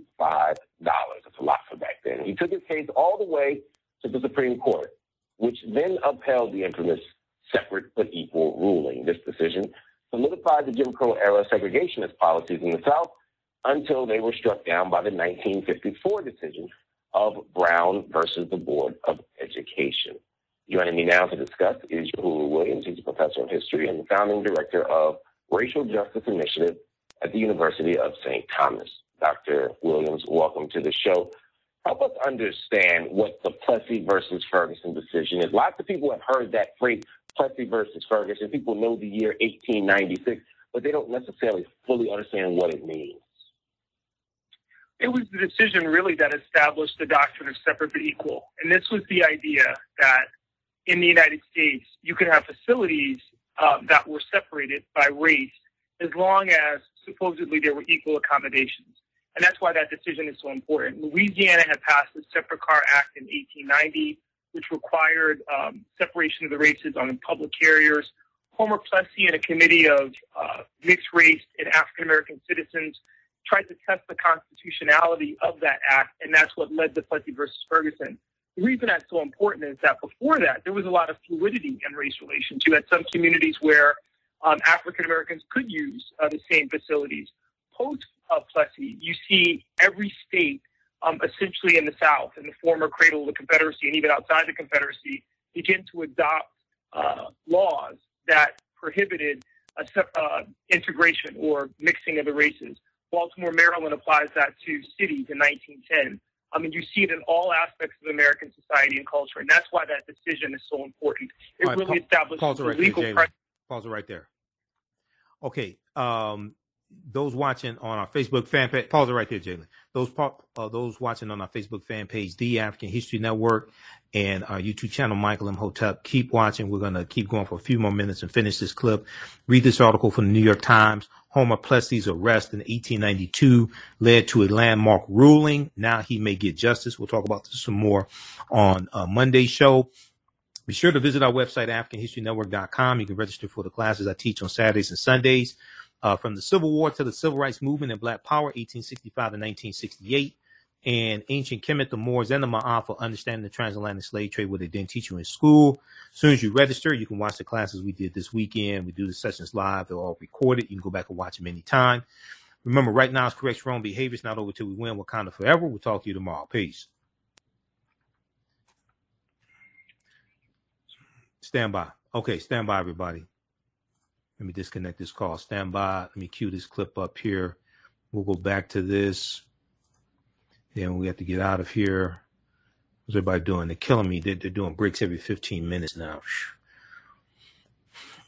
It's killing me. It's too many breaks for talk radio. Stand by. Let me cue up this uh, last clip here. Um, yeah, so Yohuru Williams, um, he's in some videos from history.com. Okay. Because I play some of his videos in my class. History.com is the official website of the History Channel. Let's go back to this clip. Ferguson decision is. Lots of people have heard that phrase, Plessy versus Ferguson. People know the year 1896, but they don't necessarily fully understand what it means. It was the decision really that established the doctrine of separate but equal. And this was the idea that in the United States, you could have facilities um, that were separated by race as long as supposedly there were equal accommodations. And that's why that decision is so important. Louisiana had passed the Separate Car Act in 1890, which required um, separation of the races on public carriers. Homer Plessy and a committee of uh, mixed race and African American citizens tried to test the constitutionality of that act, and that's what led to Plessy versus Ferguson. The reason that's so important is that before that, there was a lot of fluidity in race relations. You had some communities where um, African Americans could use uh, the same facilities. Post uh, Plessy, you see every state, um, essentially in the South, in the former cradle of the Confederacy, and even outside the Confederacy, begin to adopt uh, laws that prohibited uh, integration or mixing of the races. Baltimore, Maryland applies that to cities in 1910. I mean, you see it in all aspects of American society and culture, and that's why that decision is so important. It really establishes the legal precedent for segregation in America. Mm-hmm. Talk to us about who Homer Plessy was. You know, for a lot of people, Plessy versus Ferguson, it's like Brown versus the Board of Education. We know the name, we know the, the name of the, the, the court case, but we don't necessarily understand who the person was. Who was Homer Plessy? Most people don't know about pre-civil rights era activists who paved the way for many of the decisions that we would see with Rosa Parks, that we would see with Martin King, etc. It's a it's a great story in that regard because it exposes people to these ordinary individuals who otherwise have ambiguous lives but wind up in these in these court cases and we're exposed to them in that way. Mm. I was very excited today when I heard people talking about Claudette Colvin, people talking about um, Mary Miles, who sued the Philadelphia and Westchester Railroad in 1867, Homer Plessy from 1896, of course, Rosa Parks, whom everyone knows. Uh, but these were ordinary, average African Americans. Homer Plessy was a, a shoemaker, um, was involved in civil rights, had been someone who was upset by the Separate Car Act, wanted to do something to challenge that inequality in his community. And when the opportunity presented, presented itself, because he, for all intents and purposes, presented as white, uh, he agreed to uh, be the test case for that particular um, challenge. And so we celebrate him today too. This is a, a victory for acknowledging that history and acknowledging the role. I think this is an important lesson for young people that ordinary activists, ordinary people play in helping to make history. People don't wake up and say, I'm going to make history today. They just put themselves in positions where they can challenge inequality, and sometimes history catches up. So that context of this ordinary person who engages in a battle, an act of resistance, both in the moment and also through the courts long term. He's doing this in the middle of New Orleans. New Orleans was a multiracial city. Um, the Separate Car Act had an extraordinary impact on the culture. It had an extraordinary impact on daily life in an urban city like New Orleans. What did it mean for him to do what he did? It was a huge act of defiance, Mark. And in fact, this is what's so interesting about New Orleans as the site of this case, because it is a city where there is so much intermixture of the races, where you had that French influence, Creole influence, and no prohibition, at least early on, in terms of uh, what they called miscegenation, the missing, uh, mixing of the races. Uh, the idea was that if you were going to challenge something like the Separate Car Act, that was the state to do it in, because it was very difficult to tell where the color line actually began and ended the argument was that for all intents and purposes, if, if Homer Plessy had not told the conductor on the train that day that in fact he was African American, there's no way that the conductor would have known.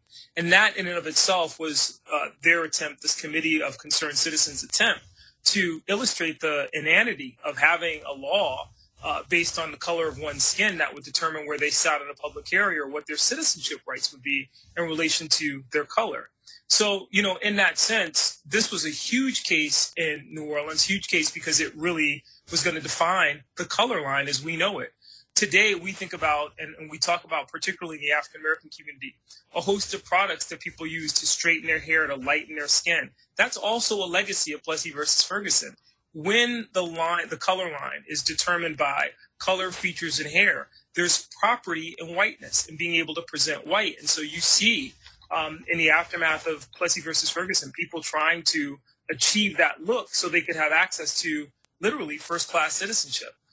It, eh, let me back it up here for a minute because see, he's talking, he's connecting whiteness with Plessy versus Ferguson 1896 and characteristics of whiteness and and having white supremacy and racism imposed upon us, then trying to adopt characteristics of white supremacy or characteristics of whiteness to gain access. So he talks about straightening hair, lightening skin, trying to adopt uh, physical attrib- attributes of whiteness to then gain access uh, in this society. Uh, I'm going to go back to that, but then also it's important to note when you study Homer Plessy, Homer Plessy was like seven eighths white. Okay. And if you look at uh, Homer Plessy, I'm going to pull up this picture here of him. As he said, see, Homer Plessy was from uh, Louisiana. As he said, if Homer Plessy had not told uh, the conductor, you know, his racial makeup, ethnicity, the, the conductor wouldn't know. He could he could have passed. This is Homer Plessy. He could have passed. All right, I want to go back to this clip. There's property in whiteness and being able to present white. And so you see um, in the aftermath of Plessy versus Ferguson, people trying to achieve that look so they could have access to literally first class citizenship. Um, that's also kind of the hidden legacy of Plessy as well.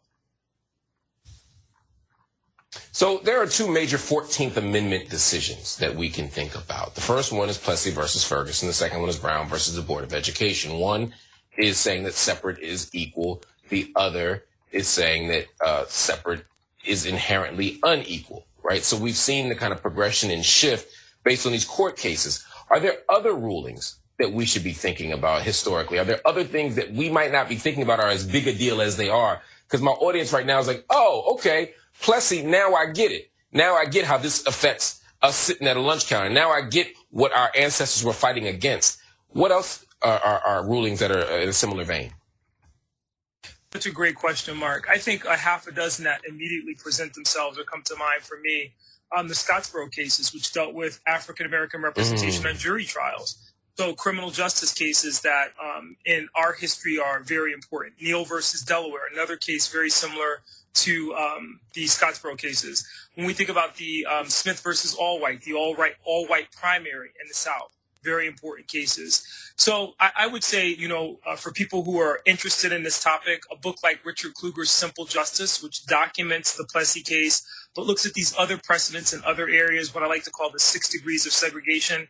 wherever you saw um, barriers to absolute equality before the law for African Americans in housing and education and access to places of public accommodation and voting rights and Jim Crow justice, you're going to have parallel cases that map to those um, denials. In housing, for example, uh, we think about cases like Hurd versus Hodge and Shelley versus Kraemer, which dealt with restrictive covenants, which barred African Americans from owning homes in neighborhoods which were occupied by whites. And these were private agreements, which until the 1940s were judicially enforceable. It's not until um, Hurd versus Hodge and Shelley versus Kraemer that, that they become judicially unenforceable. But the reality is that segregationists, white supremacists found a way around that. We still are dealing with the legacy of redlining um, and restrictive covenants even today. But this is an important aspect of our history. I always uh, say to young people, we should memorize the 14th Amendment to the Constitution. Really, that is for African Americans our Declaration of Independence. And then, secondly, we should understand uh, the nuance and context in mm. these hmm. cases because they matter tremendously in our contemporary moment. I like that. The 14th Amendment is our Declaration of Independence. That's profound and very, very true. Yohuru, as always, you are brilliant. Uh, thank you for your insight. Thank you for, for joining me on Black News tonight.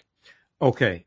So that is from um, Friday, November 12th, 2021. Homer Plessy recommended for pardon for 130 year conviction.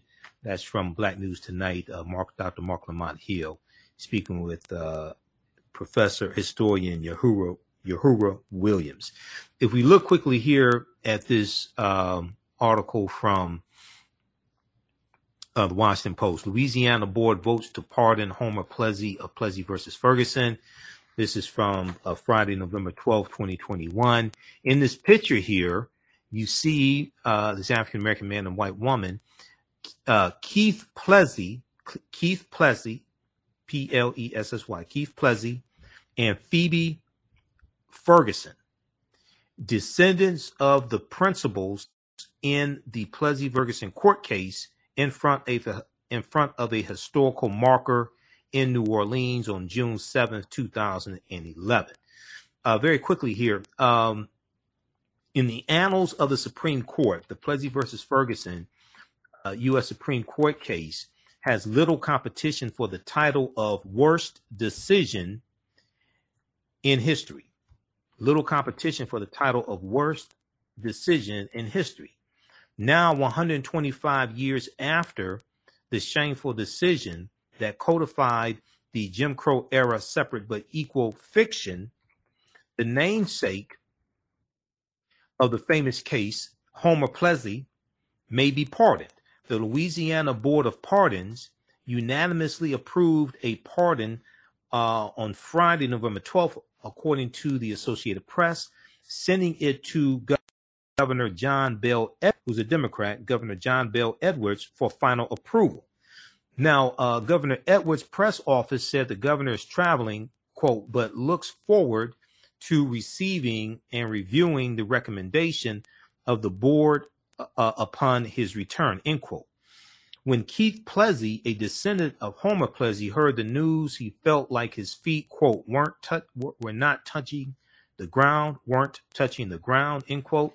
He and his friend uh, Phoebe Ferguson, a descendant of the judge um, in uh, the case, hopped in the car and were driving across New Orleans to the house of another friend, Homer Plessy biographer Keith Weldon Medley, to share the news when they spoke with the Washington Post.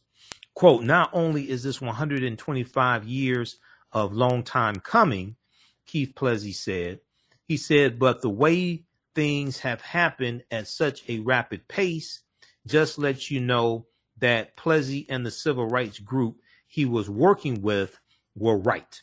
End quote. Okay. Now, um, he credited New Orleans District Attorney Jason Williams, who's African American, with initiating the pardon effort. Now, the new uh, the New the New Orleans in which Homer Plessy was raised was a much freer place uh, than the city he encountered as an adult, according to Medley in his book uh, We as Freemen, Plessy versus Ferguson. Uh, born in 1862, Homer Plessy grew up during Reconstruction. Okay, so he, he grew up during uh, the Civil War.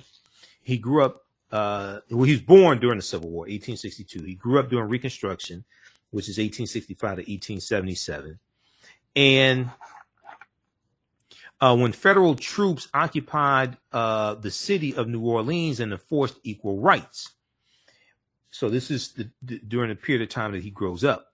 African American residents could vote, run for office, sit anywhere on a streetcar, and for a short period of time attend integrated schools. But Reconstruction ended in 1877 and things changed. And things were being rolled back toward the end of Reconstruction, also in various states. But it, Reconstruction ends in 1877 with the Compromise of 1877. And segregation laws began popping up all over the South, including the law separating races on train cars. Okay. Now we know that uh, is going to, in, in Tennessee, the segregation on the train cars is going to start in Tennessee in 1881. Tennessee state legislature votes to segregate railroad passenger cars in 1881, followed by um, Louise is followed by Florida in 1887, Mississippi 1888, Texas 1889, Louisiana 1890, Alabama, Kentucky, Arkansas, and Georgia 1891, South Carolina 1898, North Carolina 1899, Virginia 1900, Maryland 1904, and Oklahoma 1907. Okay, so we're going to see uh, this reversal in rights of African Americans. We'll see this reversal before 1896 largely. And then the U.S. Supreme Court is going to rule in 1896 that uh, separate but equal does not violate the U.S. Constitution.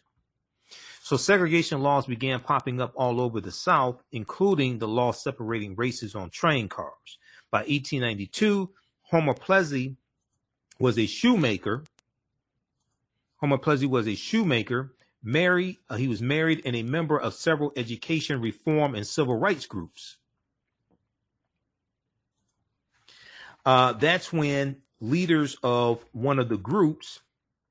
Let me scroll down here. That's when leaders of one of the group, uh, one of those groups, the Citizens Committee, picked Homer Plessy for an important job. Picked Homer Plessy for an important job. Quote: He did not have the committee leaders' stellar political uh, histories, literary prowess, business acumen, or law degrees, end quote, Medley wrote. Indeed, he his one attribute was being white enough to gain access to the train and black enough to be arrested for doing so. Okay. His one attribute was being white enough to gain access to the train and being black enough to be arrested for doing so. End quote. Now, there are no known photographs of Homer Plessy, but contemporaries described him as appearing to be white. Okay. Uh, on June 7th, 1872, the 30 year old purchased a uh, first class uh, train ticket on the 4:15 p.m. train from New Orleans to nearby Covington, Louisiana. Then he boarded the first class car with its mahogany interior, brass lamps, and plush seats. According to one account in a White Run newspaper, when the train pulled out of the station, the conductor asked to see Homer Plessy's ticket. And after a moment inquired, quote, Are you a colored man? End quote. Homer Plessy respond, replied, Yes. Quote, then you will have to retire to the colored car, end quote, the conductor said. Another version by the African American newspaper, New, uh, the New Orleans Crusader, and recounted in Stephen Luxenberg's uh, uh, book, Separate The Story of Plessy versus Ferguson and America's Journey from Slavery to Segregation. This account said has conductor asking, quote, Are you a white man? To which Homer Plessy responded, no. Now, uh, Homer Plessy told him he was an American citizen. He had paid for his ticket and he intended to uh, enjoy what he had paid for all the way to Covington, according to Medley. The train stopped. The conductor flagged down uh, a detective who had been hired by the Citizens Committee to be there, and Homer Plessy was arrested. Within hours, the Citizens Committee bailed him out and released a statement to the media. Quote the, the next day, the headline in the New Orleans Daily Crescent read, In the wrong car, a snuff colored descendant of Ham kicks against the Jim Crow law. In the wrong car, a snuff colored descendant of Ham kicks against the Jim Crow law and takes the jail and takes the jail end of it rather than comply with its with its distinctive provisions. That's a long headline. Uh, so the judge who got the case, Judge John Howard uh, Ferguson, delayed the trial on the constitutionality of the state law uh, Homer Plessy was charged with violating. Homer Plessy's attorney appealed, and the case slowly made its way to the U.S. Supreme Court. Nearly four years later, on May 18th, 1896, the court issued its 7 1 ruling against Homer Plessy. 7 1 ruling against Homer Plessy. Once justice did not, one justice did not vote because he had left town for a family emergency. So it was a 7 1 court ruling. And though the justice who wrote the opinion, Justice Henry Billings Brown, uh, never actually wrote the words, quote, separate but equal, the decision helped establish the infamous precedent. The decision helped to establish the infamous precedent. Quote, we consider the underlying fallacy of the plaintiff's argument to consist in the assumption that the uh, enforced separation of the two races stamps the colored race with a badge of inferiority stamps the colored race with a badge of inferiority. Uh, if this be so, it is not by reason of anything found in the act, but solely because the colored race chooses to put that construction upon it. Okay, so he's more like saying it's in your it's it's a figment of your imagination. Okay, if this be so, meaning if if African Americans are inferior, is not by reason of anything found in the act is not because of law, is because you just choose to be inferior. Okay? It wasn't because of 246 years of slavery. It's not because of any law. It's not because you're being locked out. You have laws locking you out of, um, uh, largely locking you out of uh, large labor unions and things like this. It's not, it's not because of that. It's not because of segregation laws that have crept up in, in Tennessee and and Florida and in other states is not because this is 1896. This is after 1890, the Mississippi State Constitution, the Mississippi State Convention of 1890 that institutes poll taxes and literacy tests to suppress the African American vote. This is after um, 1895 when South Carolina did the same thing. Okay, so it's not because of that stuff there.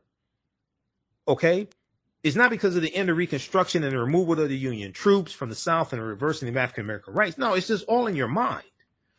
It's, it's, it's, it's just your imagination. If this be so, it's not by reason of anything found in the act, but solely because the colored race chooses to put that construction upon it. End quote. Uh, Justice Brown wrote, quote, the argument also assumes that social prejudices, social prejudices uh, may be overcome by legislation, and that equal rights cannot be secured to the Negro except by an enforced commingling of the two races. We cannot accept this proposition. Okay. So all white primaries are okay. You know, things like this, obstacles to the 15th Amendment are all right. You know, that's that's that's that's that's fine. It's just all in your mind. The idea that services for African Americans were comparable to those for whites was ridiculous on its face. In the decades of Jim Crow that followed, there was no black only train car with mahogany walls and brass lamps, no black only theater, uh, no black only theater seat except, except in the ba- balcony, and no gleaming black only public school with an equal budget to the white one. Homer Plessy faded from the national landscape, landscape, but he continued to lead in his working class black community, according to Medley. He died in 1925 with the conviction still on his record. The separate but equal doctrine stood until the U.S. Supreme Court's 1954 Brown versus Board of Education uh, U.S. Supreme Court decision.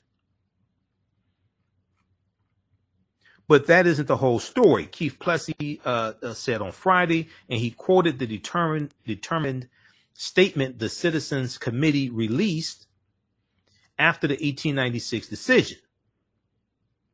Quote, we as freemen still believe that we that that we were right and our cause is sacred. We as freemen, free men, still believe that we were right and our cause is sacred. End quote quote, it started an explosion of activism. Activism, Phoebe Ferguson said, calling New Orleans the cradle of civil of the civil rights movement. The cradle of the civil rights movement. Plessy versus Ferguson, Plessy and Ferguson were hopeful that uh, Governor Edwards would approve the pardon and that quote this could be something for him to hang his hat on. This could be something for him to hang his hat on. After Medley introduced them in 2004 Plessy and Ferguson formed the Plessy and Ferguson Foundation. Together they have worked to have five historical markers honoring Homer Plessy. Um, uh, added to the uh, New Orleans landscape. Okay, uh, read the rest of this article here from the. Uh, this is from the Washington Post. We'll talk about this some more later this week. Louisiana board votes to pardon Homer Plessy, uh, Plessy versus Ferguson. This is from uh, November 12, 2021. All right. And this is once again a, a major history lesson, and we see how history shapes law, shapes law, how law shapes history, etc. Okay, if you like this type of information, you can support the African History Network, dollar sign the AHN show through Cash App, dollar sign the AHN show through Cash App, also through PayPal, paypal.me forward slash the AHN show, paypal.me forward slash the AHN show, and also um, at our website, AfricanHistoryNetwork.com, AfricanHistoryNetwork.com. Okay. Uh, we're here six days a week. This, this helps us keep doing the research, stay on the air, uh, keep broadcasting. Um, we're here six days a week. This helps us keep doing the research, stay on the air, keep broadcasting, uh, etc. All right. Uh, this is our official Cash App account, dollar sign, the AHN show, S H O W.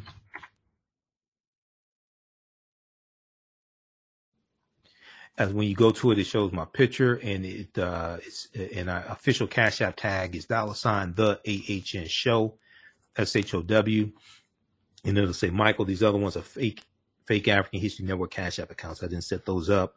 There've been people stealing money from us. All right. Uh, we have to get out of here. Remember the African History Network. We focus on educating, empowering, and inspiring people of African descent throughout the diaspora and around the world. Because right now it's correct wrong behavior. It's not over till we win. Wakanda we'll forever. We'll talk to you tomorrow. Peace. Kwanzaa is coming and the KwanzaaShop.com has all of your Kwanzaa needs.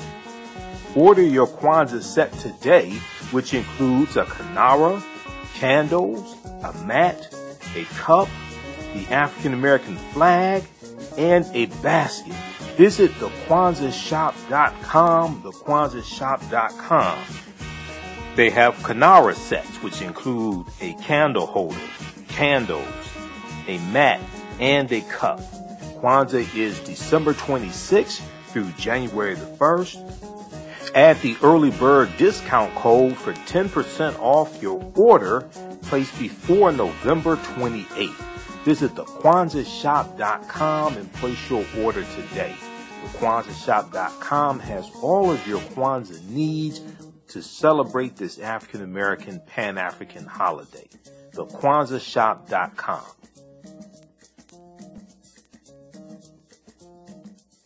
Black on Purpose Television Network.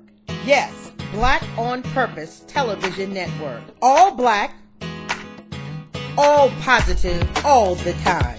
The largest black owned streaming television network in the world. Bringing our people together worldwide. Controlling our messages, our stories, our way. Black TV the way it should be. Black music, black history, and more. 30 plus channels, thousands of shows. Black on Purpose Television Network. Subscribe now.